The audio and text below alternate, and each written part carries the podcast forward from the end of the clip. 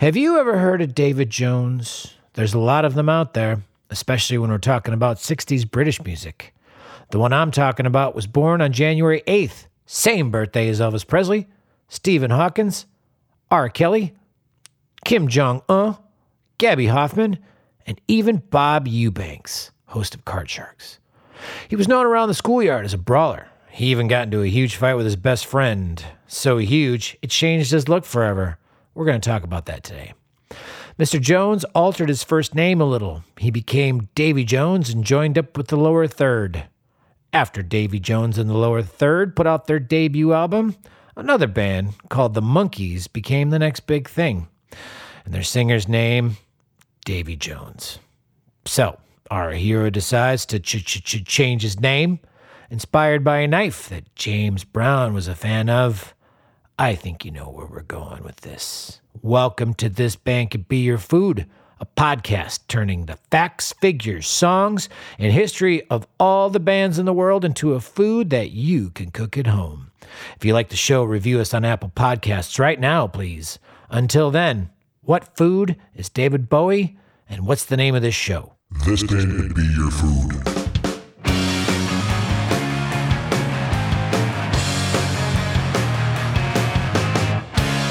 Da-da-da-da-da. Okay, here we go. Let's start off with a trivia question you might already know if you happened to listen to the Guns N' Roses episode of TBCBYF. What intimate detail does David Bowie and GNR guitarist Slash have in common? Hmm, I'll tell you in a sec. Welcome, young Americans, to this Band Could Be Your Food. I am your humble servant, Nathan Palin. Today's show is a humdinger of an episode and one I've been trying to make happen for quite some time. Finally, David Bowie is our main course. My co pilot is the amazing singer, DJ, party planner, curator of David Bowie and Elvis Presley tributes around New York City, not to mention his take on the Rocky Horror Picture Show, the incomparable Michael T. Now, I've been trying to get Michael on since about episode five. And uh, if you've never seen Michael do his thing, you should do yourself a favor. Come on down to Arlene's Grocery this Halloween night, Monday, October 31st, 2022. Michael and the Vanities are going to be doing a Halloween spooktacular. And the word is I'm going to be jumping up on stage for a tune myself. Anyways, check your local listings and find out what time that starts. And then we'll dance. Let's dance. Let's get on with today's program. But before we do, how about a trivia answer? David Bowie, at one time, had an intimate relationship with Saul Hudson's mother. Saul Hudson is the real name of GNR guitarist Slash. Slash even remembers David Bowie as a child as he was coming over to their place, and uh, Slash didn't uh, care much for it. You know what I mean? I mean, would you? We're talking about his mother. Over time, Slash became a household name, and uh, you know he and David rekindled their uh, relationship. Maybe became closer, and um, you know that's how that works out. Anyways, on to the program and on to this really wonderful chat I had with the guy who knows more about David Bowie, uh, as far as I can tell, than any living human being. The one and only Michael T. Here we go.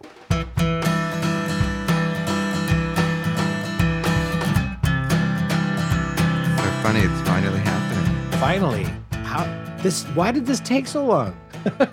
Um, when I first was trying to get you on the show, the problem was like we were going through some terrible weather. weather, and then we had another COVID thing.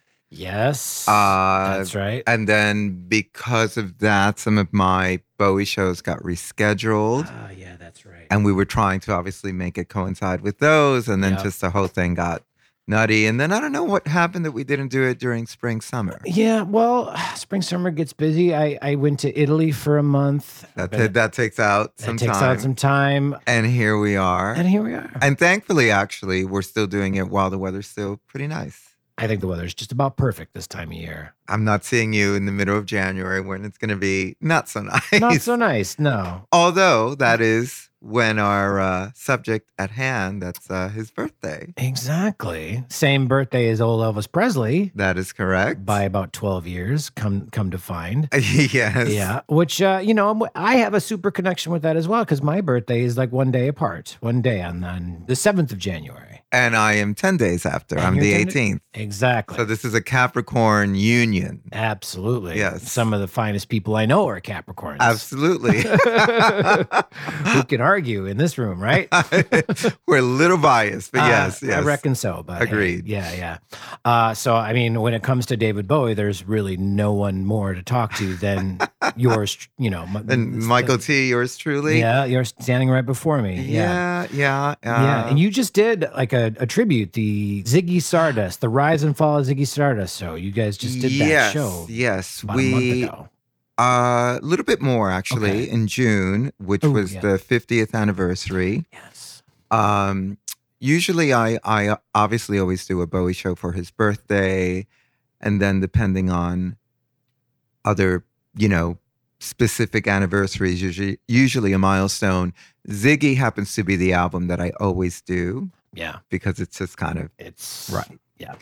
Uh, but this year happened to be the 50th. So we really kind of took it a, a notch above and I did a lot of uh, sort of B-sides and a few outtakes and it was it was definitely more involved than some of my previous. That's awesome. I was sad that I could not be a part of it, A, or even just go and watch it. I think you had your own gig that Uh, night. yeah. Yes. yeah. Yes. It's, tis, the, the the season of gigging. I mean, it's it's the problem. I go to very few shows usually. So, what like do you remember the first time you had heard David Bowie? Um more or less. I mean, uh, I have an older brother and Oh, he bought Station to Station okay. And then I feel that he bought Changes One Bowie, the greatest hits, Yeah. after. And then he bought the Ziggy stuff, the glam stuff. ah, okay. And of course, those album covers were just so striking and made a very strong impression during those very impressionable years of Mhm. 11, 12, 13. And each each cover like featured David Bowie on the cover, which is an interesting little like side bit about David Bowie's. Like he's his face is on the cover of every single record. I mean, yes, especially the ones from the 70s, and they were always a very strong image. And Mhm. of course, with each couple of years, you'd see a different facet of his latest incarnation. There is an exception to this rule. David's final album, Blackstar, which was released two days before his passing, was the very only record that did not feature his mug. Just a little trivia piece for you there. Carry on. Yeah. Uh, but because we were playing somewhat retrospectively, I just got the Ziggy stuff, for, Mm. or he bought it. You know, he bought Sure. it, and then I, you know, and it also coincided with my brother getting into punk and new wave, and I was just seeing a correlation between the two, even though the Bowie stuff was at least a good four years prior to you know the punk records that were coming out of the day. Yeah. You know, 77, 78, and so forth. Um, and I, eh, you know, I just kind of remember thinking when I saw the cover of Aladdin Sane of how current it still looked For sh- yeah, yeah, Yeah, yeah. you For that- know, that, time period. for that time period that it did not look like someone typically from 73, 74. Yeah, no. And then in 79, it was when I started to, I guess you could say, buy at least the albums that he was releasing w- with the actual release date. So Lodger Oh, was wow. the first, followed by Scary Monsters. And then with Lodger was also the first year that I saw the three videos that he made for the album, which were uh, DJ Look Back in Anger and Boys Keep Swinging on Don Kirshner's rock concert. Oh my. Welcome to another fine evening of rock and roll on Don Kirshner's Rock Concert with tonight's special guest, the captain, Antonio. that is old school. yes. I love that. Yes. And you had to stay up very late, uh, Saturday night around one in the morning. And it was also, again, the beginning of, of videos. Yeah. For me, like some of the first videos I remember singing, like pre MTV, was like Night Flight. In the past three years, Night Flight has kept pace with the video music revolution in its own unique style. I- we they were- never got that for some Okay. reason. I was aware of it. I remember even reading about MTV, like when it first came about or was about to. But again, because because we were into so much of the English stuff, we just became aware of you know videos. Yeah. uh, at least a solid two years before MTV. And we were also big Blondie fans. And of course, Blondie had released Eat to the Beat as a video album, which was one of the first. Oh, interesting. Yeah, in didn't know that. '79. Yeah. Okay. Yeah. So it was it was really great, but there were so few outlets to see videos during that time. Sure. So it was the rare instance of it being shown, like maybe on Casey Kasem. Yes. Uh huh. Yep. I You remember watching like Saturday morning. They would uh, count down the top forty and right, you know, right, or possibly a snippet on Solid Gold. Yeah. You know, things of that nature. Yep. But I saw the three from Lodger and then the two from Scary Monsters the following year, which was, uh, which were Ashes to Ashes and, and Yeah. Fashion. Did you get to see him live? I did. Unfortunately, I did not see him during his last uh, 70s tour, which was uh, for Heroes and Low in 78. Wow. That's just when I became a fan. sure. And then he did not tour for Scary Monsters, which was was was kind of what everybody was expecting because it was a pretty popular album and he was touring at that point roughly every 2 years. Mm. I didn't know until years later that a, that he sort of became a recluse due to uh, John Lennon's assassination. Oh wow. Yeah. Uh, at the time, you know, so 19, 1980 was a really big year for Bowie in the sense that he released Scary Monsters and then he also starred in The Elephant Man. I don't know why I look like this, Mrs. Kendall. My mother was so beautiful. She was knocked down by an elephant in the circus while she was pregnant. Something must have happened. Don't you think? It, uh, So it was it was like still kind of this weird figure, just kind of like the perfect balance between having some commercial appeal but still with that avant-garde slant to it. Yeah. Yeah. Yeah. but living in New York City, you know, especially at that time, New York was entirely different than what it is today. New York attracted itself to artists of that nature. Yes. So he was getting a lot of coverage here and I mean it was it was unheard of a, a you know rock performer to be on Broadway Mm. in you know 1980. Yeah. Yeah. Yeah. Uh, and yeah, we were we were really all all the fans were expecting for him to to tour, and then it didn't happen. And then we thought, well, maybe it'll happen in early '81, and of course that didn't happen either. So I didn't get to see him until Let's Dance in 1983 was the first time. So it was a five year wait. Wow. Did you get to see him like his last run of shows, which which was kind of like right for him when he discovered that he was getting sick? Or rather, that he got sick on stage. I believe I read. Oh, is that what it is? I think so. I think he had like kind of a heart attack on stage from what I read. Yeah, not not so good. I don't think I saw that those uh that was the reality tour, so that's like 2003 4, yeah. Which was a rather extensive tour. Mhm. I didn't see that show, but I saw like a private screening thing for something he did for A&E like in 2002. I want to say for the album Hours. I'm sorry, not Hours. Heathen in 2002 and then I saw Hours in 1999 when he had the long hair and he played at Roseland. Oh, okay. Was this like just after uh, Tin Machine? Wasn't he growing his hair during the Tin Machine? No, no, this is like 10 years after Tin Machine. Oh, okay. Uh, this is a little bit after the whole Earthling period Mm. when he was sort of doing a techno ish industrial Trent Reznor, Yeah. you know, I'm afraid of Americans, all of that. Okay. Uh, he did a lot of stuff. He did. He really did. tried on a lot of suits, a lot of different uh, personas. That, that was his whole thing, though. Like he, when he first started, he didn't even necessarily want to be a performer in the first place, right? He wanted to be. He li- he liked writing songs, and so he started adapting, from what I understand, right. adopting these different personas as sort of a way for him to i guess maybe get the courage to go out there or to, to him he was sort of like writing songs for a character like he kind of looked at it in sort of a theater Well, way. I mean, yeah, I think with Bowie, you know, there's of course his early, early years when he was in small bands, you know, Brit bands, yeah uh, in the in the mid '60s, like the Kim King Bees and the Yeah. Manish Boys and all that stuff. and the uh Lower third. lower third yeah Yeah, that was the one. That was the last one right before uh, he went solo, and they were just you know kind of standard R and B.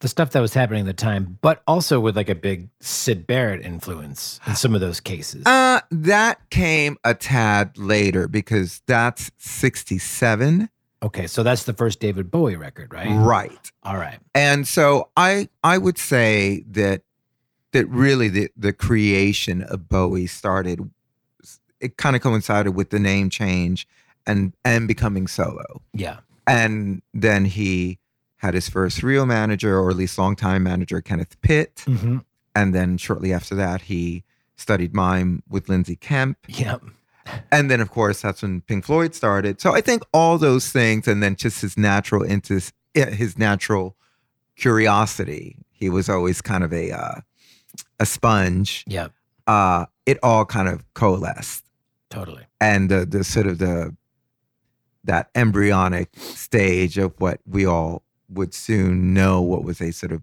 Bowie type of thing, you know, Mhm. character, caricature, or whatever, Yeah. started.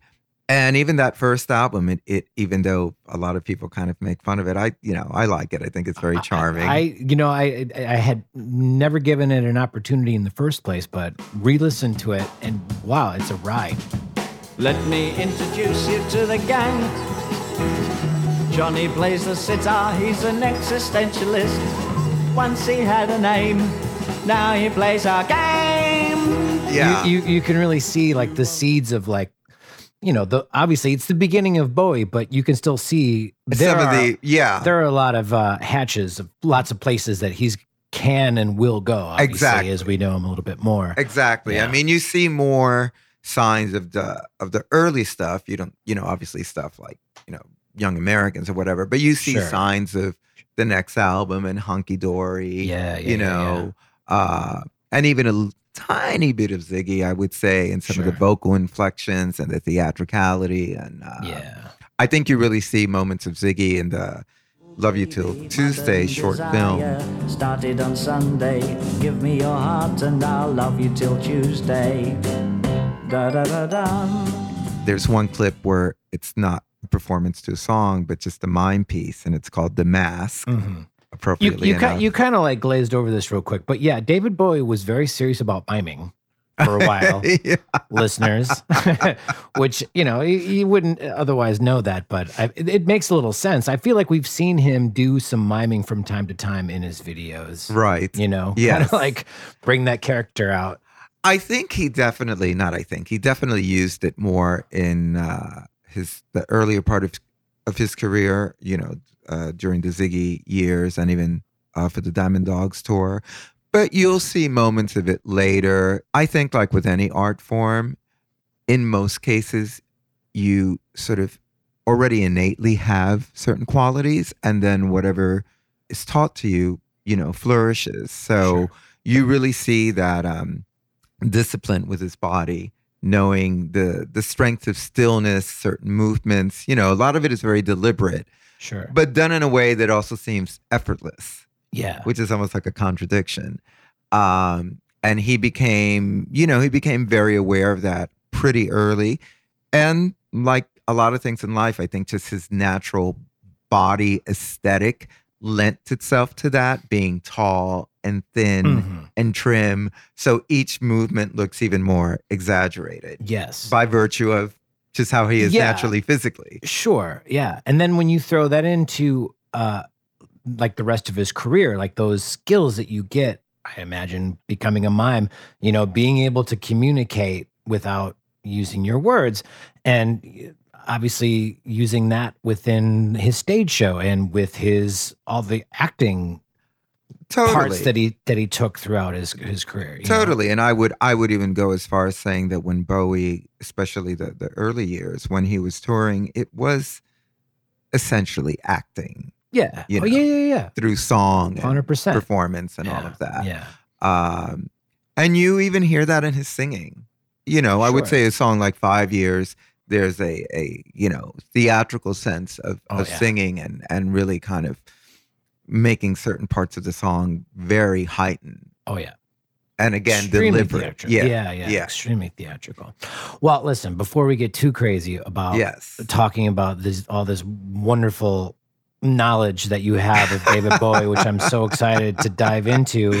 Uh, the whole point of the show is is we're we're making a food out of him. We are in a very uh, curious way during a very dark period. Certainly. Well, you know, we had to. I mean, every every time that I have to do this, I kind of have to take a different angle, and this is one of the few times where one of his major life sources of food is what we're pivoting the food off of. And uh, this moment in time, it is storied that during his major cocaine period, which this came after what? Like this is probably the beginning of Diamond Dogs into Uh, yeah, it's a solid two year period. I would Okay. say it It's might. I think it's after Young Americans, even. Like Young Americans, he's still kind of with it. No, Uh, no, no, no, no. It, it, it. Uh, I think the the coke stuff started probably by the end of '73, but then it really took hold when he left England in early '74, like maybe a month or two before Diamond Dogs' was released, to prepare for the tour. Okay. So, so really, like the the the trappings, if you will, occurred here in the states, Okay. and then he was in the states for two years. So Yeah. it's Young Americans station to station and the and the tours and uh and 75 there was no tour and and just oh and the movie of course. Yeah. I would say his most insane period was at some point in 75 when he lived in this house in LA and you know he had an exorcism for his pool. He Mm, was yes. storing his urine. This is yes. Yes. This is the time. Yeah, this is like total Manson culty crazy. Yeah. Yeah, You know, yeah, he was really into Aleister Crowley at that point. Yeah, know, well, that was um, actually an earlier influence, but yeah, Yeah, he uh, which, which he kind of picked up from his brother. Uh, Terry, Uh, The- the- he, he- was into that and, and like cool music and and um Terry was a big influence. Yeah.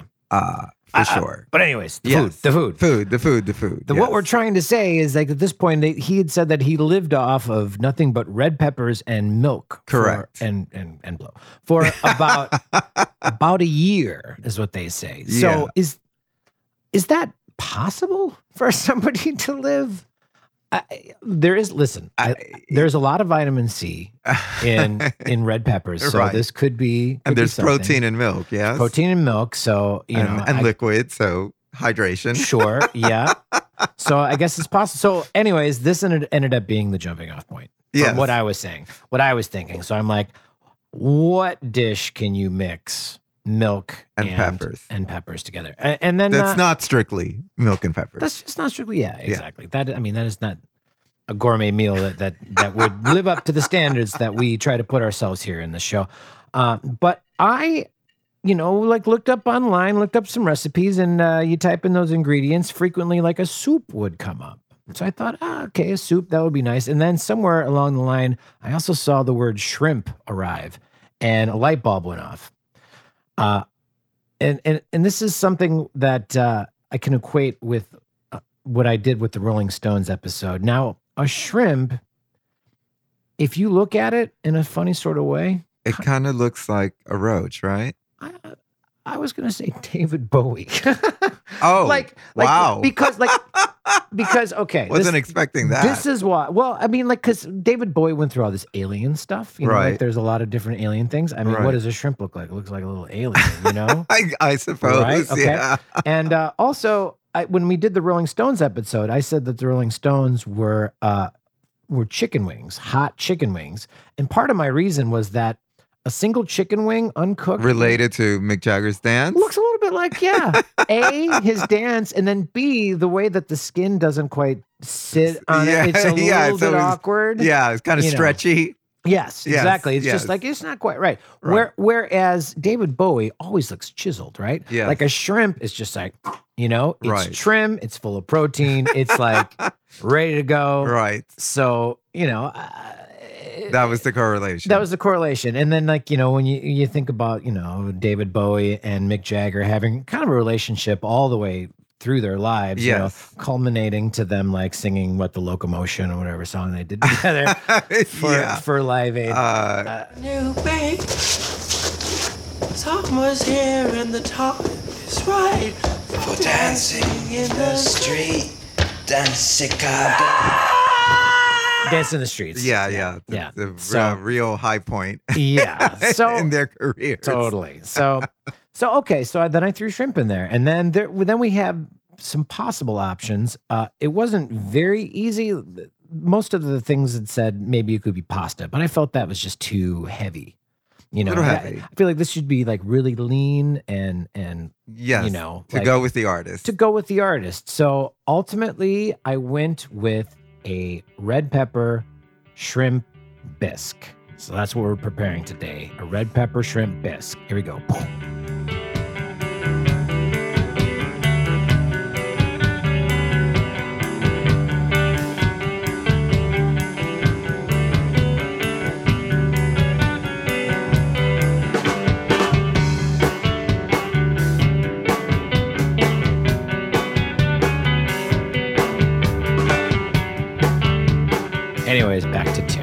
Yes, back to Terry. Um, so yeah, I I think that uh, not I think Terry definitely was a, a big influence on David, and um, uh, it's unfortunate, obviously, you know what transpired Sure. years down the road. He, yeah, so T- Terry had bad mental health Correct.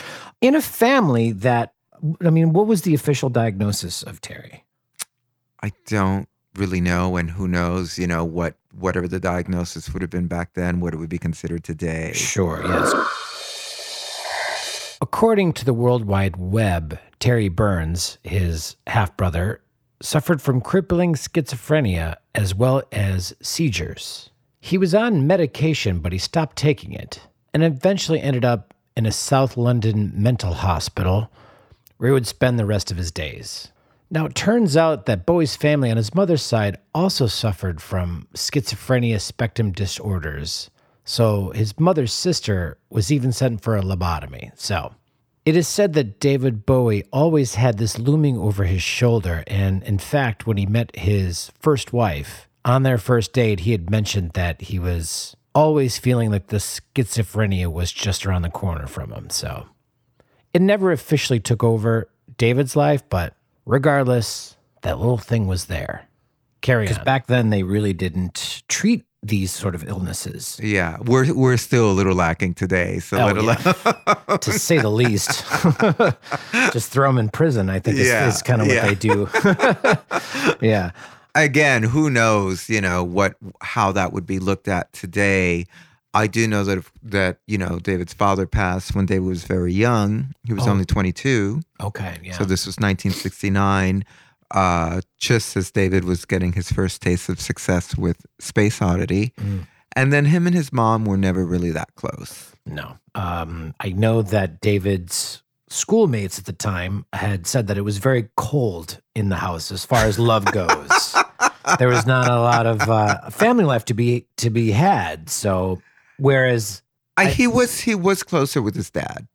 yes, Yeah. yeah, his, his dad was a very charming fella, maybe a touch aloof, but I mean, they said that he had a sense of humor and and he meant well, but he just didn't really know what he was supposed to be providing. I think it was also one of those households where, uh, you know, it was more matriarch than patriarch Seems led. that way. Yeah. Seems that way. Yeah. Yeah. And um, yeah, David never had that close connection with the family. And so he was kind of left to find own it in- devices, yeah, his yeah. own devices. and hanging out with other people. Um, you know, like he became really good friends with this fella George. Yes. What's his last name? I, of course, now I'm just thinking Thorogood, but it's not that. Underwood, uh, George Underwood. Underwood. That's Yes. exactly right. Yeah. Um, and they formed a very strong friendship that lasted for years and years and years. Um, Despite the fact that he was almost blinded, courtesy of yes. Mr. Underwood. In fact, uh, you know, one of the misconceptions about David Bowie is they say that he has two different color eyes. Not exactly true. Not exactly, but Yeah. I I, still like that slight exaggeration. It's, Sure. It works for me. And they do look different in photos. They do. Apparently, it has something to do with just the size of the pupil. Yeah. Well, his pupil was ruined Paralyzed. Yeah. at, at the fist of George. At the sharp instrument, actually. Sharp instrument. Yeah. I didn't know that. Yeah, yeah, yeah. It's pretty, pretty, pretty bad. Like Wow. Bowie, I think, always had his vision somewhat blurred due to the uh, incident. He was very lucky that he didn't become permanently blind. For sure. Yeah. So the incident uh, in, in question is that George uh, was fancying this young lady, and uh, David Bowie happened to like this lady, and he interrupted their first date somehow. He That I did not know. See, I'm I'm learning. yeah, jo- George was was going to be going out with this lady, and and Oh, I knew I knew that it was it was a girl related, but I didn't realize it was a first date Well, it was it was a first date that he wanted to, to for him to go with this girl, and then and then uh, David somehow stopped him from going to it or changed the, like the timing. So the girl went and thought that she was stood up. So their date never happened. I see. I, I didn't know this. and then days later, all of a sudden, David Bowie is you know nearly blinded. bra- yes. nearly blinded. Yes. that is correct. Um, but yet their friendship survived, which is. Pretty remarkable. pretty remarkable. Yeah. Yeah. Um, Um. It's so much that uh, they even had their first band together. Uh, I don't know. yeah, Is- it's is- called. It's called. Are they uh, and the King Bees together? No. Oh, that's his There's first a ba- band. there's a band before the King Bees. oh, the Konrads. That's correct. The Okay. Konrad. No way back to where we were before. There's nothing left. From 1962, when Bowie was still in school, Mm. and Bowie had He was like 15 or something. Yeah, and he received his first saxophone right, right around 1960 when he was 13. Saxophone, you say? I do say. Did you guys know that David Bowie's first instrument was the saxophone? now, it's crazy. And, and like he ended up playing saxophone on a lot of his own recordings too. Most, yeah, a lot. Yeah. It's Yeah. pretty pretty crazy. Yeah. Who'd have thunk? Who would have thunk? I actually, you know, I love that that became sort of whatever by accident default uh the his instrument and um then yeah then he was in a in a series of of just local Uh, was it skiffle groups? Did he play in a skiffle group? I don't think so. I think they were Okay. all pretty much rhythm and blues ish based, with maybe the lower third obviously becoming more of a mod Yeah. thing. Uh, Question time that says I've brought dishonor. My head's bowed in shame. It seems that I've blackened the family name. They were to the Who. yes, yes, correct. And uh, I believe, you know, he was seeing a lot of those bands also, like at the Marquee at the time, because he was just a few years younger, but Hmm. Yeah. old enough already to be seeing them as their careers were, you know, progressing. Yeah, yeah, yeah. I mean, one of the reasons that David Bowie also really liked the saxophone is he was a big fan Of of, jazz. jazz and uh, Little Richard.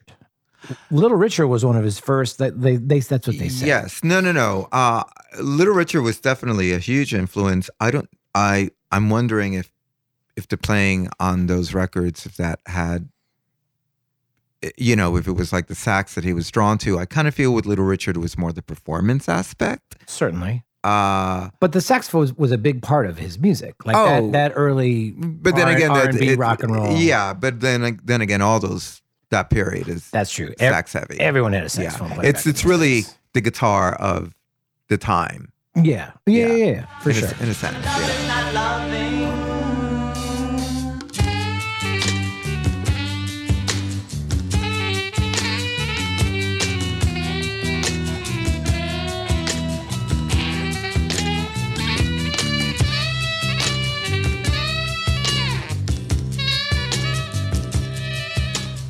I think, you know, I think one misconception with Bowie is that that he changed with every album and that's not really true. No. It, it would be more a series of albums, usually 2 to 3 and there would be a transitional sort of point in in the in the release. So So for you, Diamond Dogs is still part of the Ziggy Stardust? I would say more Ziggy, with of course, as you know, everybody's always like, oh, well, 1980 1984 kind of gives hints to young Americans. I mean,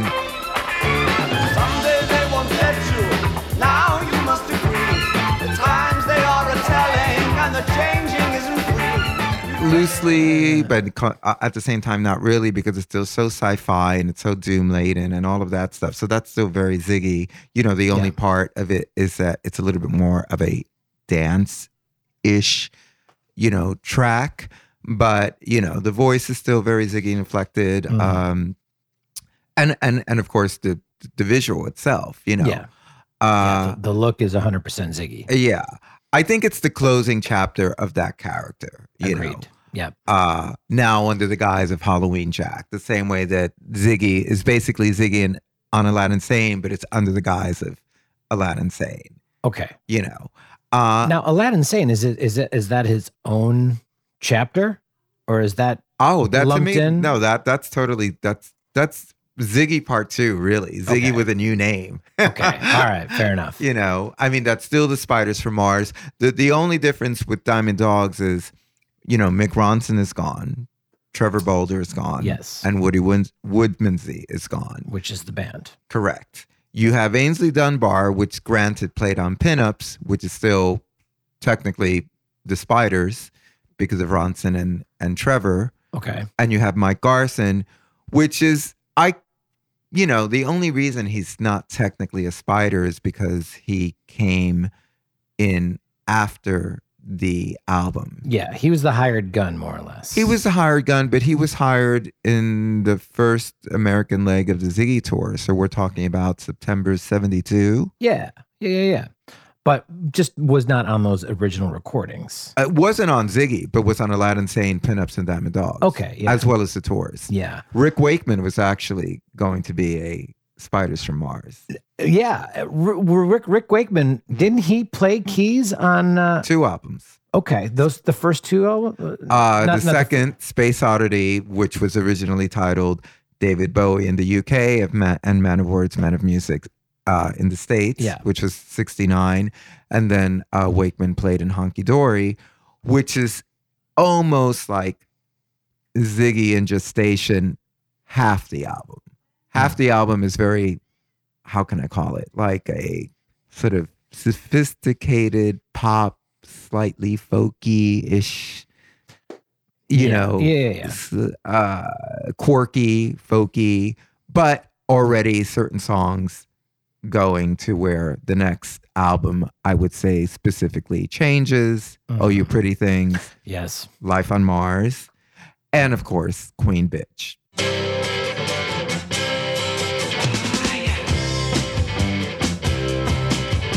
Oh yeah. I'm up on the 11th. And that album is the Spiders, but not a name. You know, it's, Okay. it's Trevor, Mick Ronson, Woody, Yeah, yeah, yeah. and Rick Wakeman. And Rick Wakeman was offered the gig, and I think it was the day before that he was offered to play in Yes, Mhm. which is what he took. Yeah, which bore its own fruit. Seemed to be all right. Yeah, he did I okay mean, right? it. yeah, yeah, But it, I, it's it's one of those things like, oh my God, had they only asked him like three days prior to that? Definitely. Um, one of the things I find interesting is that uh, back to the the rise and fall of Ziggy Stardust Mhm. is that Starman was one of the first instances where the record company comes in and says, "We don't hear a single." Correct. There's a starman waiting in the sky. He'd like to come and meet us, but he thinks he'd blow our minds. There's a star. That's a good song. You know, it's always reminded me of another song. Hmm.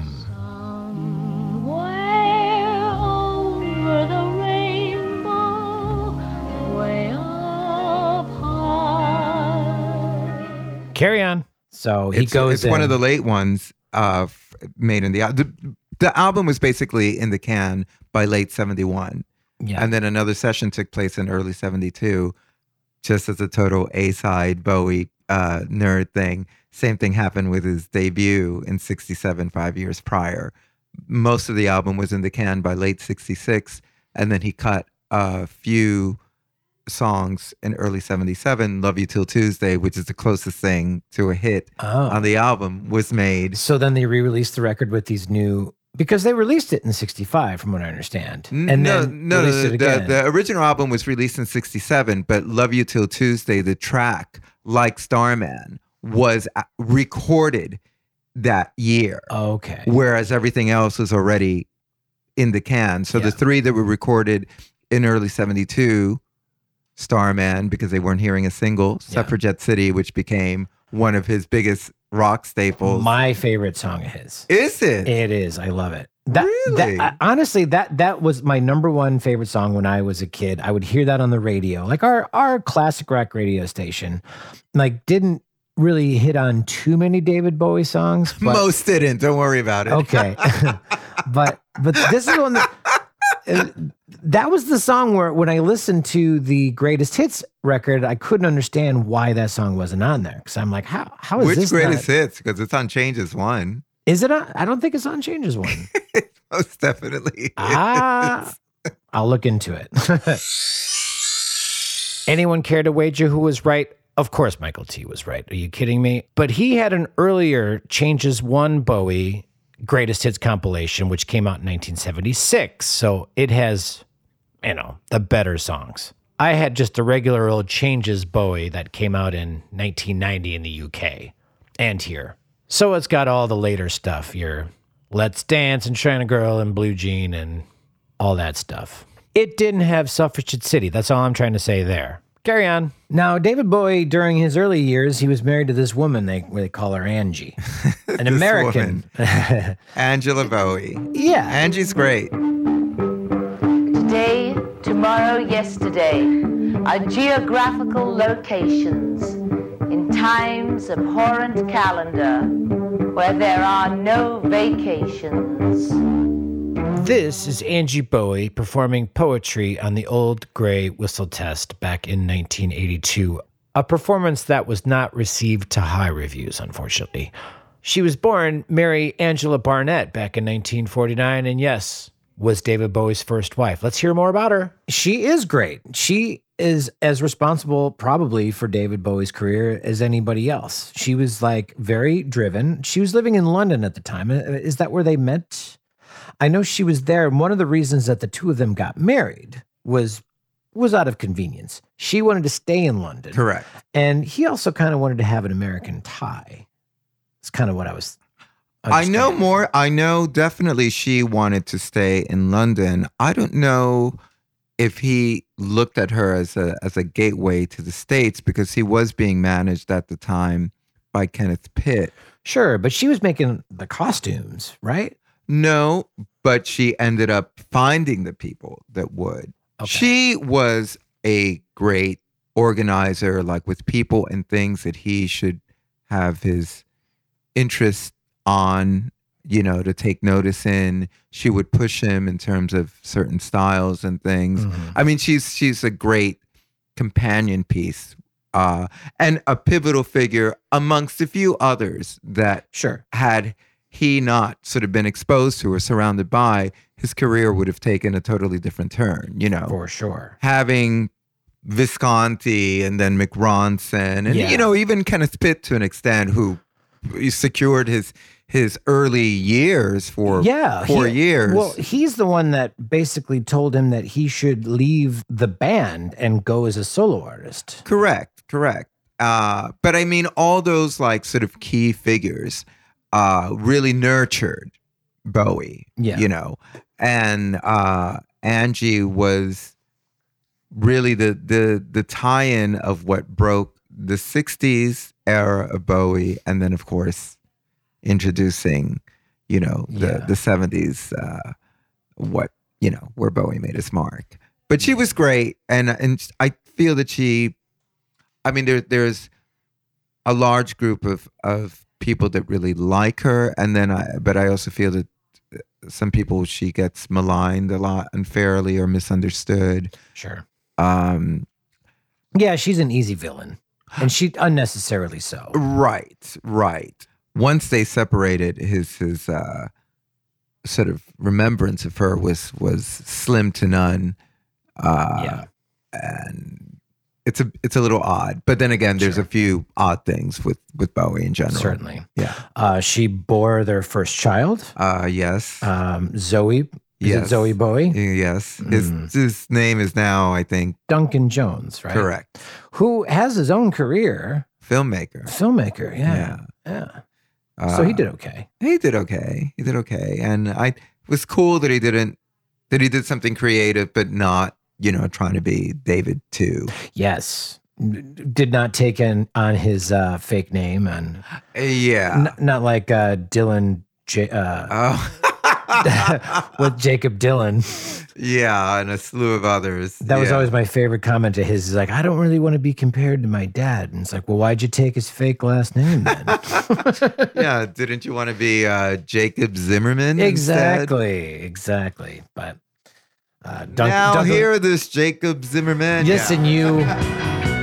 I hear this Robert Zimmerman wrote a song for you. So the Angie Angie years. Uh, we, we so Crazy, we- crazy period. crazy time. You know, um, but they, you know, she was bisexual. You know, he was bisexual. They were both just having a great time. um, until I guess the feelings started to come into play. Um, you know, David, I think, would attract the love of many people, Mhm. and um, and it seemed that she had an open relationship just to compete with him. It didn't seem like that was necessarily what she wanted, but she she was fine with it. I don't know. Uh, that might be an unfair statement. I think, you know, first of all, that was definitely something that was, to an extent, you know, in vogue in the 70s, Certainly, uh, especially in the rock world. They just maybe outgrew each other, I, Yeah. I suppose. And that's true. Wasn't she getting jealous of David Bowie's new secretary? yes, Coco? Coco. Yeah. The infamous Coco Schwab became David Bowie's personal assistant in 1973 and kept the job for 43 years. She was basically the paid parent figure in his life, caretaker, if you will. She did David's dirty work, which included keeping trouble out of David's life, which started including his soon to be ex wife, Angie, but also was the one that David turned to when he wanted to get off of the uh, cocaine. Carry on. The her, I'm not a big fan of. No? Oh, okay. Yeah, yeah. Coco really, it, it, she just came in and she made sure that she became the closest thing in David's life, and she just controlled it. Hmm. Uh, and she she became like you know an ironclad door that you could not you cannot get access to David without her. Sure. A bit of a ball buster. Oh yeah. Yeah. Yeah. And I could certainly understand the positives in that and uh, even the necessities. Uh, David at the time especially and just having that type of career period. Sure. And she Uh, remained she remained fond of him. And he uh, he remained fond of her. Absolutely. But I would also say like any relationship that that sort of extreme, you know, there was a strange power uh struggle of sorts, co- weird codependency. Mm. You know, it it it went beyond the norm of being your personal assistant. She she was still assuming her job as the secretary and paying the band members, right? That's what I understood. Uh, you you you could not really get access to David without her. Okay. That she she had, I mean, And I hear to this day she still won't do any interviews. Like it's it. There's hardly a, even any like visual evidence that she existed. If you yeah, don't, yes, Coco Schwab. Yeah. Yes, yeah, yeah. She, I don't. Uh, again, she is an odd character, which we're probably never gonna really know about, other than you know, hearsay yeah. and th- things of that nature. she would do a lot of David's dirty work, for example, when they were going to Ah, yes. uh, do Let's Dance. Okay. Bowie hadn't made a, a record at that point almost three years. Yeah. Scary Monsters being the last. He had just signed a new record deal with EMI, hmm and uh, And wanted to go in with a bang. Yes, but originally the sessions were scheduled to take place with Visconti, who had been now working with Bowie again after taking some years off uh, since 77. Tony Visconti is David Bowie's longtime producer. David discovered him when he was producing T Rex's recordings, eight albums worth, actually. But he'd also worked with Bowie as early as his second record, alternatively titled Space Oddity. He went on to record The Man Who Sold the World, skipped the Ziggy Stardust period, but came back for Young Americans and pretty much was David's main guy for the next umpteen records. His whole recording output up until this point. Carry on. And then Tony like gave Coco a call and was like, "Hey, when are you guys? When is this starting? I've already made time, you know, available for this, and and I know that it's getting close." And she said, "Well, I might as well tell you, uh, you know, David has gone with another producer. He's started recording with Nile Rodgers. They didn't do an album then for 20 years. Wow. But he came back? Tony came back? Eventually, I mean, they worked, I think it was Heathen when they finally worked together. Okay. But that was 2002. Send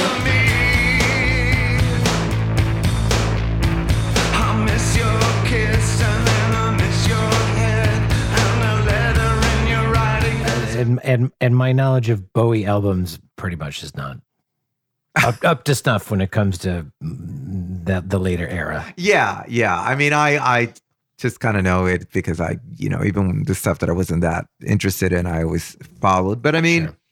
yeah, there, there are just some some things that are a little weird. And Mm-hmm. and Let's Dance, Let's Dance is always going to be kind of a, a love hate thing with me.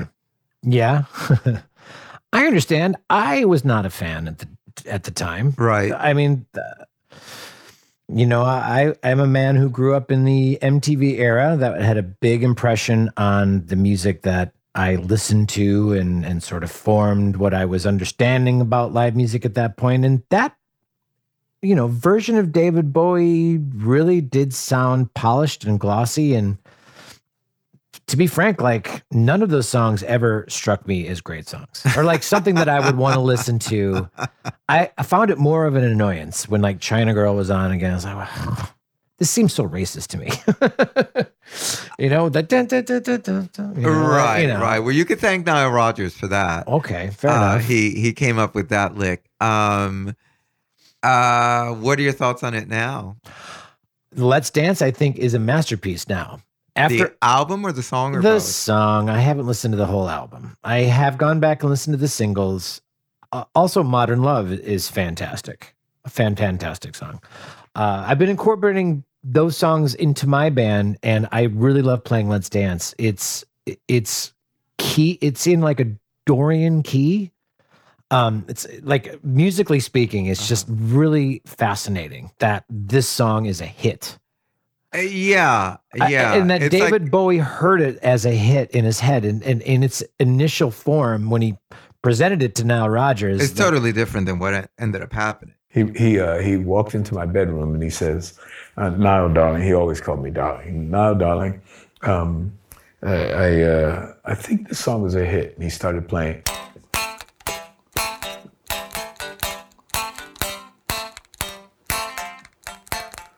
Let's dance.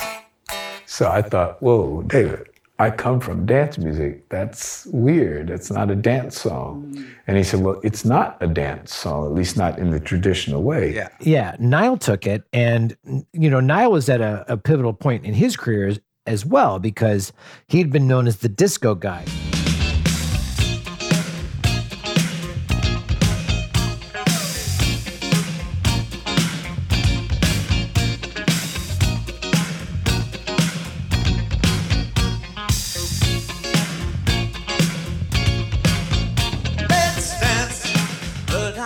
Was trying to shed that, That. identity off of his resume, and Right.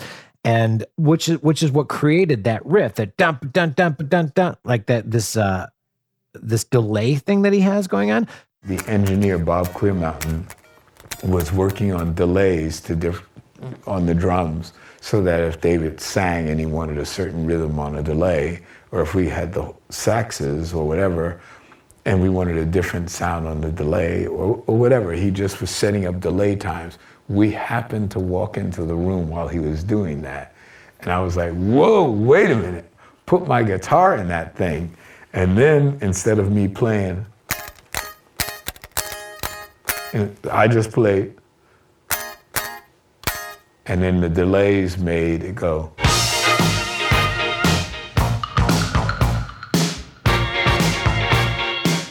Hitting those super thick chords that you never hear in pop music. Uh, it's, it's it's a fascinating song.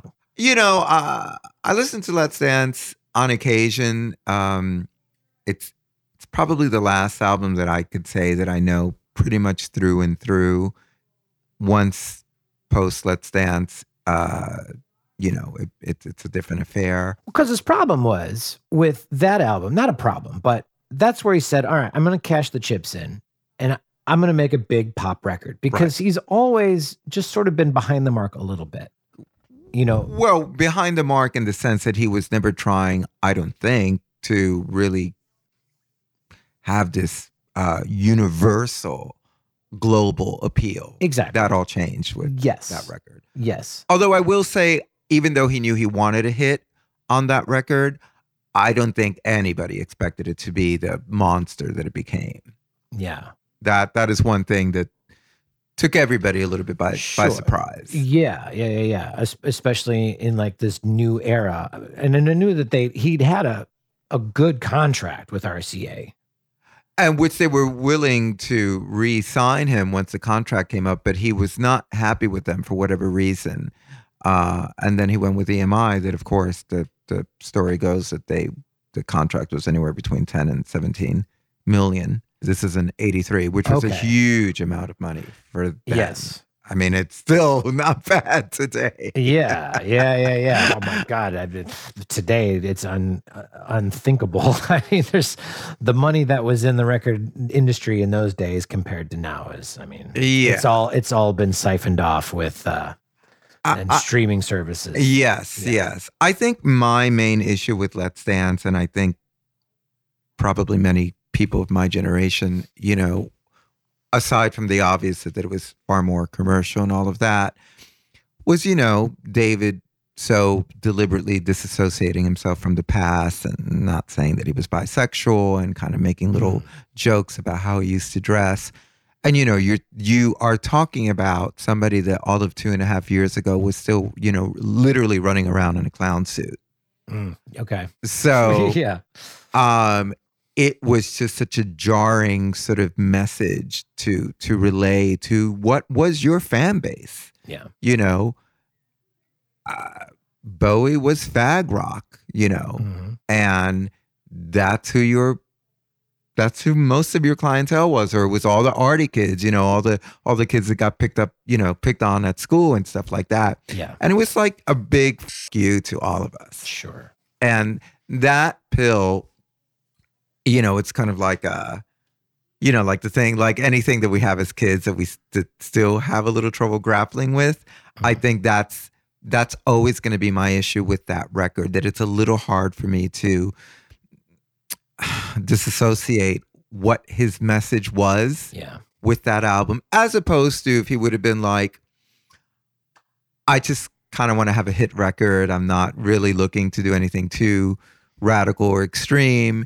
And it still would have been somewhat of a disappointment because, again, we all, were always expecting yet another, you know, strange new mask. Yeah. Uh, but it wouldn't have been with that sort of added, you know, Mm. gut punch. Yeah. After trying to siphon that off of his for whatever reason. Yeah, but in a way, I think that I don't know if it literally haunted him, but it it it did affect the career. Oh yeah. You know, Bowie was. I always say that there's never Bowie pre Let's Dance is never this, you know, like it's it's not the same after, you know, from Let's Dance on. Mm, no, not at all. No. He, af- I mean, after he cashed in those chips, after he got his big Break, signing bonus, his Yeah. break, yeah. uh, I mean, with with the the the pop artist and and transcending that, and also making enough money because Mm. he's never really made a whole lot of money. No, because he signed some terrible contracts, specifically with Tony DeFries. Yes. Tony DeFries was David's first impactful manager. Through the years, he also represented Lou Reed, Iggy Pop, John Mellencamp, Mott the Hoople, even Luther Vandross. When David and Tony first joined forces, they were also good friends. Tony even came up with the idea to use the word Bowie as a way to market David, like Cher or Madonna, sorta. Tony was also a say no to drugs kind of guy, and David was more of a say yes to whatever you're sniffing over there, especially as his celebrity stock rose. Tony was a smart guy, and although he was largely credited with helping David reach eyes and ears of the record buying public, his contract stipulated that their earnings be split 50 50, and that agreement stuck even after they parted ways professionally. Needless to say, it was a bitter breakup because Tony continued to get checks from David's future musical earnings. Obviously, Bowie was not a huge fan of Tony in his later years. Carry on. And uh, you know, he would say, "It's like I, I'm going on tour because I need money." Yeah, yeah, yeah, yeah. Well, that was the fun thing about Tony DeFries. It, it was his attitude in the first place when he first, when David Bowie first started hitting the road, that Tony would put him up in the nicest hotels. Yes. Like his idea was just like fake it until you make it. So Correct. make it look like this guy is the richest, biggest rock star in the entire world. And, you know, to a certain Extent, extent, it it, worked.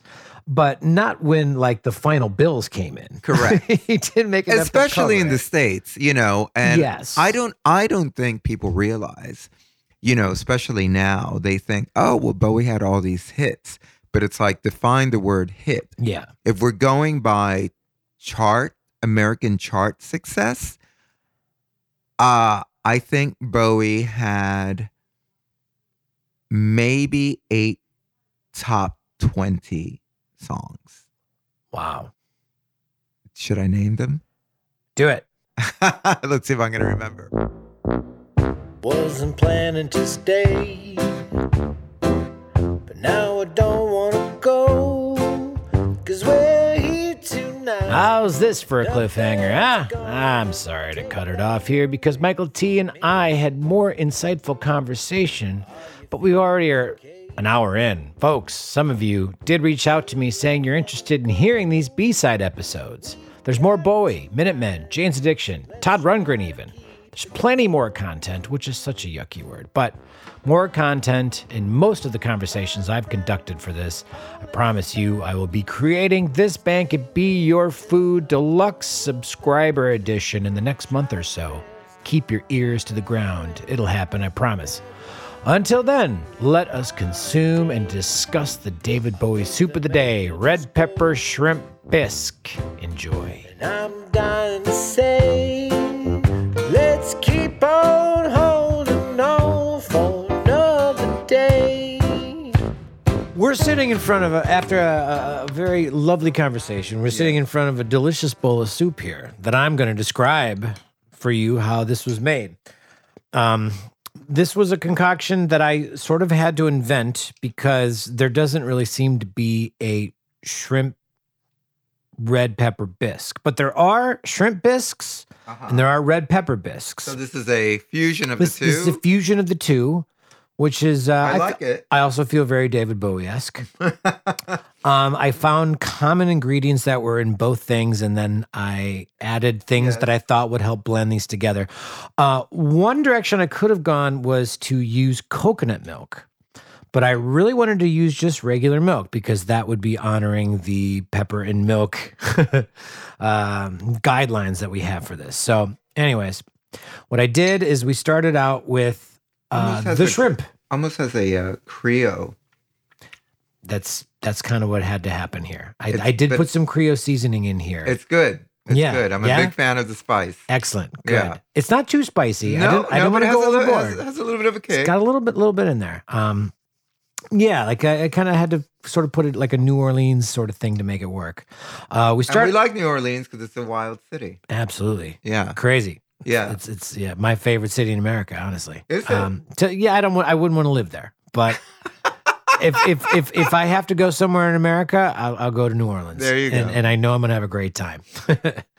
um, okay, so we started with a pan. We put some shrimp in there, uh, and the shrimp had their shells. So we we we we sautéed them on both sides about two to three minutes each side.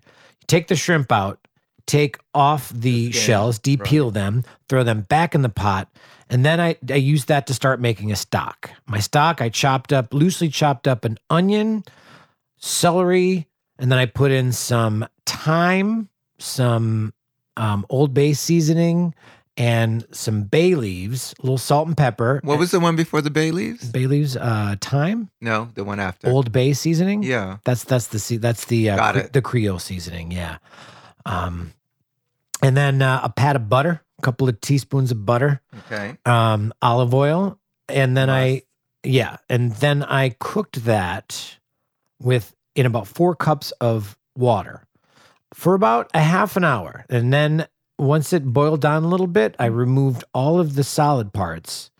Uh, and and and took out that water, and that water that becomes my stock. And I set that stock aside. Got it. So I still I still sitting with my pan, put in a little bit more butter, again, a little bit more olive oil, and then I put the actual vegetables that make up the base of the soup. So another stalk of celery chopped up fine, Uh-huh. uh, half of a red onion chopped up fine, Uh-huh. some more thyme, uh, some more salt and pepper. And then I, I cooked these for about five minutes. Also, uh, three cloves of minced garlic. Oh, Mm, garlic. Very must. important. Absolutely.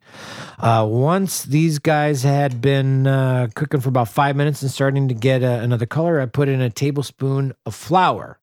That is starting your roux. So this is a roux based soup. Most bisques are are kind of based off of a, a roux sort of thing. Um, so your roux it, it starts with your flour, and then from there you're going to build up more or less a gravy, kind of like a thicker thing. So once I got that going, then I also put in a, a cup of dry white wine.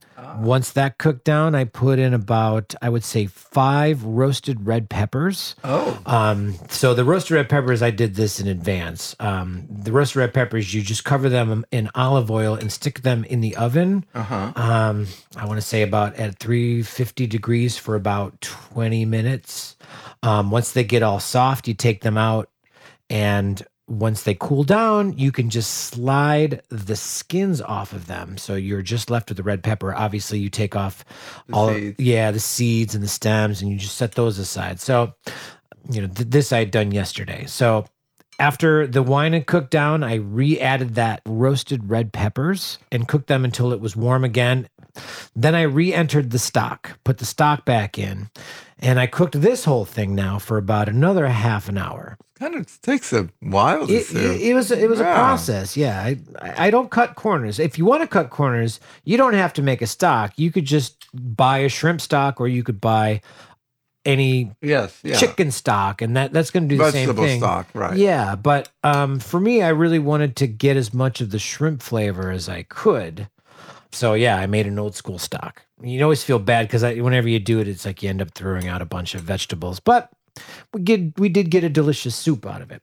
Which I which I already finished. You, yeah, you've been going to town as I've been here, painstakingly trying to remember the recipe. Um, so okay, so now we have everything inside of the soup. We've cooked it for a little bit.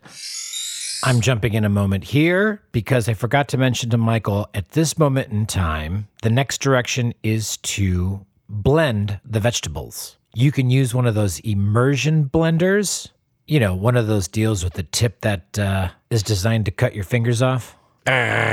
Be careful with those. Or you can put your soup right now in a blender or food processor. Then what? Uh, then when you're ready to go, you're gonna add your cream and or milk. So with this, I put just a little bit of cream to kind of get a little, bit little of body. the heft, a little bit of the body.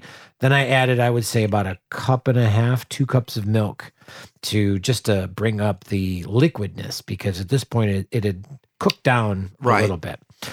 Um, And then from there, salt and pepper to taste. For your pepper, use white pepper. Really? And then salt. Yeah. Uh, I also had a lot of paprika. oh, I felt big, paprika big, was- big fan of the paprika. Are you? Yeah. And I think that that is really the bridge between. I mean, I'm Cuban and Italian, so I'm all about spices. Bello. Yeah. yeah. I- uh, The paprika was to me was really the bridge between the uh, shrimp and and the red pepper. You uh, swallowed this whole thing down without did. without any anything. So why don't you So say a couple of words while I have a bite? well, first of all, thank you. It was really delicious, better than I thought. My pleasure. And what I liked about it was that somehow you managed to balance between it not obviously being a, a veiled soup, but not being the super thick, creamy soup that I am rarely a fan of. Mm. You know, it's something that you have once in a blue moon, usually when it's cold out, Mhm. things of that nature.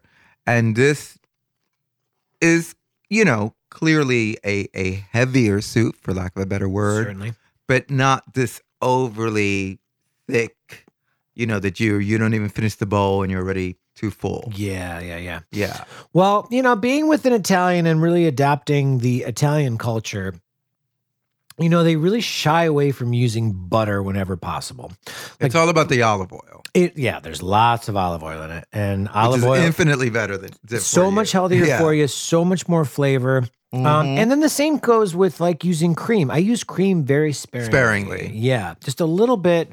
As as Give you a little said, body. yeah, yeah, the body. But you know, if you know, if you want to thick it up, you could put in a little bit more flour or starch or something like that, and that's going to thicken everything up and and and give you that texture that you need. Um, and from there, like the salt and the pepper and and and you know, when you get all that butter, Why you the white pepper? up- I'm I'm curious about the white pepper. you know, that's that's the flavor that I continually saw in the recipes that I saw. Okay. Well, I mean, a black pepper is is more abrasive. It's a stronger flavor, and I think it's going to I'm- cover I'm- up the I'm- shrimp. I mean, it it could it could become a little overpowering because I am a spice person. Mm. I'm definitely never. I don't shy away from the black pepper. Okay, I- and tr- traditionally I don't either. Uh, but in most seafoods, you would kind of use less pepper generally overall, um, because like if you get too spicy, it's like the same like you know drinking red wine, and we're we're already balancing a really um, tricky subject because red pepper can be very strong, Yeah, and overbearing, yeah. um, and then trying to balance that with getting the shrimp flavor out as well. You know, you don't want to overdo either one of them. You want them both to to have their their moment in in. But if, but I would say if I had to, if one had to slightly be on the edge, for me, always always the seafood. yeah, Yeah, a little bit, sure. I mean, if you're gonna have something that's seafood, that, I mean, it's, it's all in, in the name, Yeah. right there. I'd rather know that I'm eating a shrimp than I'm eating a, a giant red pepper. yes, exactly, exactly. You can have a red pepper any day. right. You know, Yeah. a shrimp should be an an event. You especially learn after you, you you deal with the Italian culture, where you know their foods really pare down the ingredients. You know, it's a it's a limited amount of ingredients.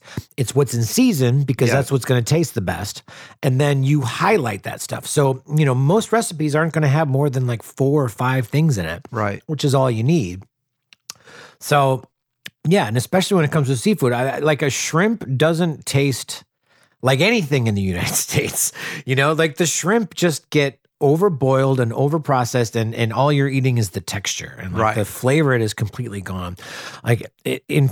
In Italy, they'll eat a raw shrimp and it's amazing. Like these things are so good. It's it- it- you know, like over here, we're just like afraid of like getting sick or something. I don't know what the deal is.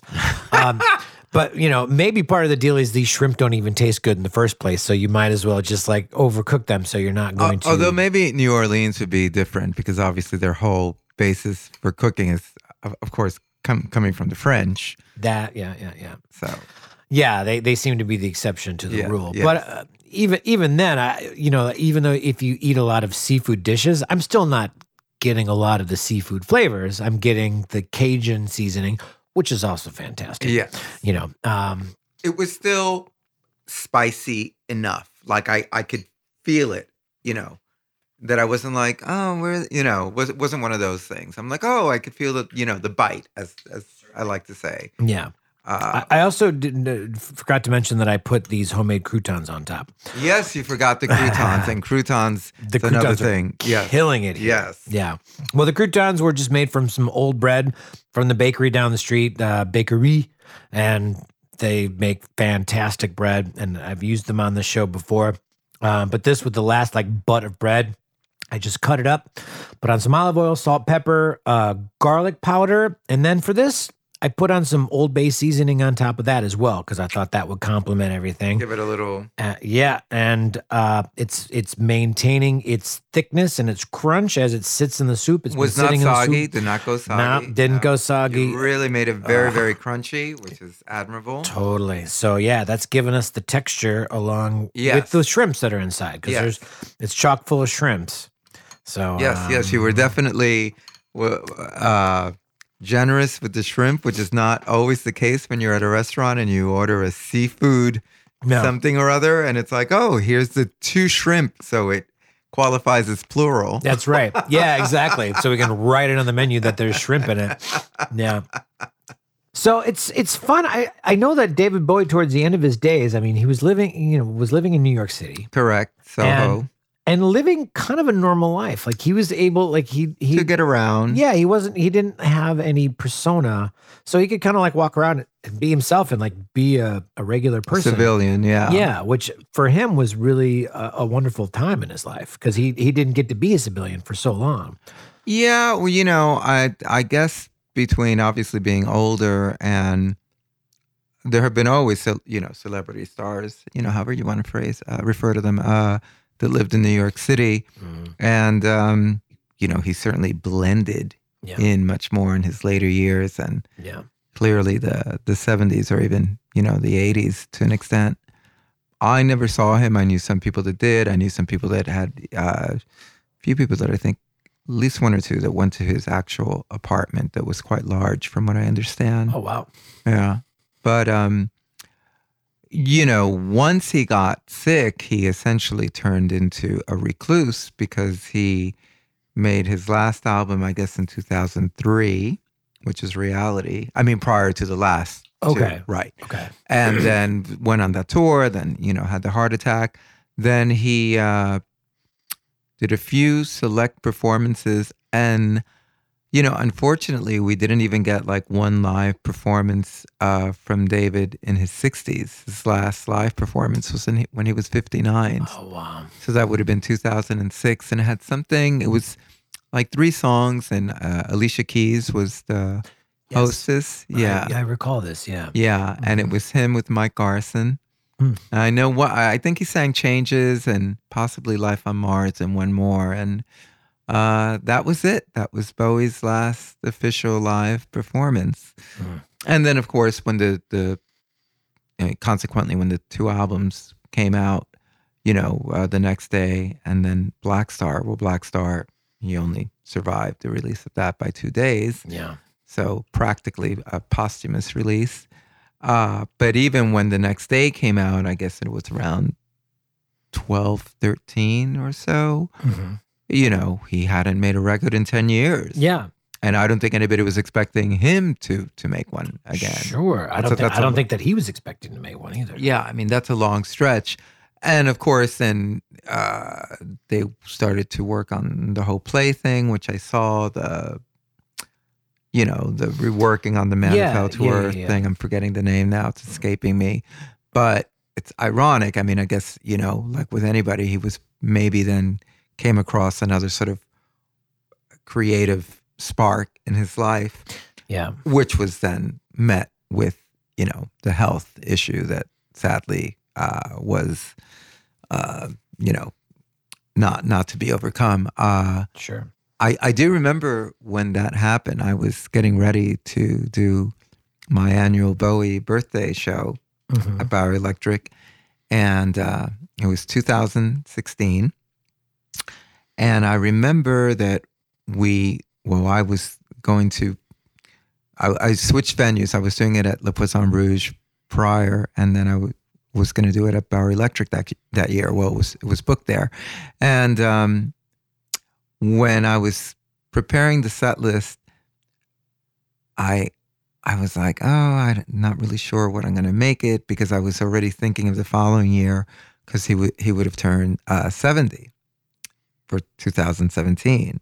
Okay. So I was like, oh, you know, next year will be a highlight. You know, Bowie hit 70, da da da da da.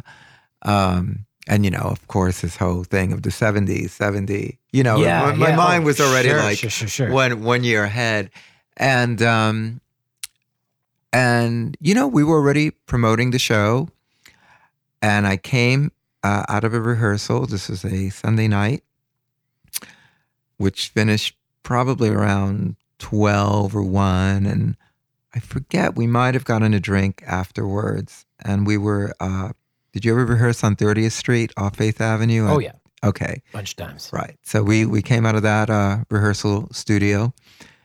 And then i i there were like some some of my friends were you know going in different directions i'm like you know what? I'm already on the west side. It's easy for me to get home. And uh there's a diner right on 34th and 8th and i thought should I get something to eat? Should I go home? And I was like, ah, screw it. I'm, I'm just going to go home. And as soon as I walked downstairs into the train station, I, you know, I got a text. And at first I thought, you know, it was maybe going to be somebody from rehearsal or whatever. And it's a friend of mine. And it said something like, hey, texting you because, you know, I know you're his biggest fan. Sound like uh, uh, misery now. Um, uh, but I just heard something about David Bowie, you know, passing away. And, uh, you know, reading this out of the blue two in the morning, you're like, is this some like weird joke? And then, of course, I got another text and then another text. Yeah. And it was, it was a real surreal 30, 40 minutes on the train because I live all the way uptown. And then, of course, I wasn't getting any more service. Yeah. Um, and I just, I just could, you know, I just couldn't believe it. It, it was, Yeah. yeah. It ended up being obviously a very memorable and powerful show. And we then, I think we were originally only going to do one set. We had to then turn it into two sets. Yeah. We were throwing songs that we weren't, you know, fully rehearsed. It just, you know, it snowballed entirely. Sure, of course. Um, and you know, the first song I ended up doing was Five Years, and it was uh, Wow. it was hard. You know, Yeah. That one. the, the the song about only living for five years. Yeah, yeah. Well, you know, it was such a. It was also for me. It was such a fine line because I didn't want to. I didn't want to go there. You know, Yeah. start the show all jumping and all of that. I just felt that it would have been in poor taste, and I mentally, I don't think I could have done that anyway. And Yeah, that's that's a perfect start. Yeah. And I had to address the audience in not the usual sense, Sure. you know. Um and uh yeah, I, you couldn't you couldn't move at Bowery Electric. I'm sure. just wall to wall and people really there to share that moment. So even though clearly we uh you know there were so many people there for a, a sad reason, I I guess in a weird sort of way and, and, you know my own way after being a Bowie fan for so long, it was uh a privilege of sorts to be in a position of offering some type of condolence or uh, just a, a space where people felt, you know, that they could uh, experience more and celebrate, you know, whatever variant of that that they that they could without it being, uh, you know, weird or certainly exploitative. You know, this Yeah. is this was a show I had already been doing for years Yeah. Yeah. you know, Yeah. Which unfortunately, after Bowie's passing, you know, then it's just like everybody and their mother decided to like, oh, now we're going to do a Bowie birthday thing, and Yeah. yeah, that's never been a favorite of mine. no, of course not. But um, I mean, how fortunate, you know, the community was to have you in that moment to sort of reflect on, you know, David Bowie's life and, you know, his passing and, and, and, you know, like you, your love of David Bowie is is like felt by everybody. So you know the fact the fact that you could come in there like they were all looking to you for like condolences, you know, like for some some help at this point. Like just you know like let let's uh you know take a moment and celebrate all that is you know in David Bowie and you know like obviously they're not going to go to the funeral, so you know you were just kind of conducting this moment in time for everybody to you know, s- sort of think about how much David Bowie has meant to everybody's lives and, you know, kind of go through that grieving period. But then also, I'm sure it was a, a party. Oh, right? it would, you know, the second set definitely was a little less intense. It became a little bit looser, Yeah. you know, and everybody was just very celebratory and in, in the in the not exaggerated, annoying type of sense. You Sure. know? Yeah, yeah, yeah. Um and and grateful and and just just just very just uh, just a really great New York moment, you know, hard hard to put into into words if either you weren't there or you're not a New Yorker and and you know things of that that Yeah. nature. yeah. Well, awesome. I think that's a good capper. I think so too. Yeah. Michael T, thank you for coming over and talking all things Bowie with me here and enjoying a cup of soup. The soup was great, Nate. I, I might have to ask you for seconds. There's plenty more where that came from. Make sure you uh, take a bowl on your way home. Yeah. Yeah, we can we can do that. And and thank you for inviting me. I think as as I mentioned before, this might be my first uh, official podcast interview. What a privilege to have you for the first podcast. I hope you do more. You're a great guest. Well, thank you. Thank Yeah. you very much. So I, I guess I'll I'll see you on Halloween at the uh, Arlene's Grocery. No, Yes, yes. Uh, I'm performing at Arlene's uh, on Halloween yet again. I think this is like my third or fourth year that I've been there. awesome. And uh, The doing a- best rock venue in town. Yes, I yes. think. Great, great sound, great stage. Yeah. I, think people forget how good that stage is. Oh, the stage is perfect. And uh, you know, know know the people that, that run the place. Of course, that's always a big plus, as Yeah, you know, as a fellow musician. Yep. And um, Tap the battle. should be uh, most definitely, sometimes even more. Yeah. Uh, should be a, a fun, spooky Halloween night for all. Fantastic. I'll be there. All right, man. Thanks so much. We'll talk to you later. Thank you.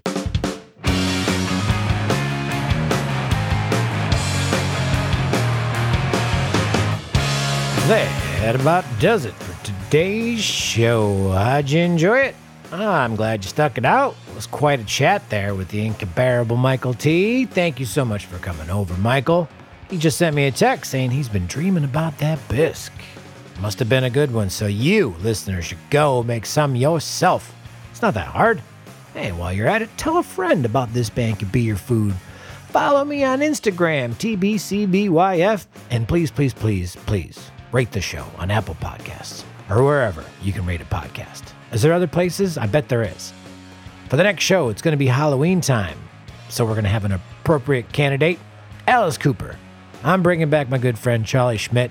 He's a everyday Halloween kind of guy and the perfect dude to be talking about Alice Cooper with. So, thanks again for listening. I am your humble servant, Nathan Palin, saying cook on and rock out. Ciao, ciao.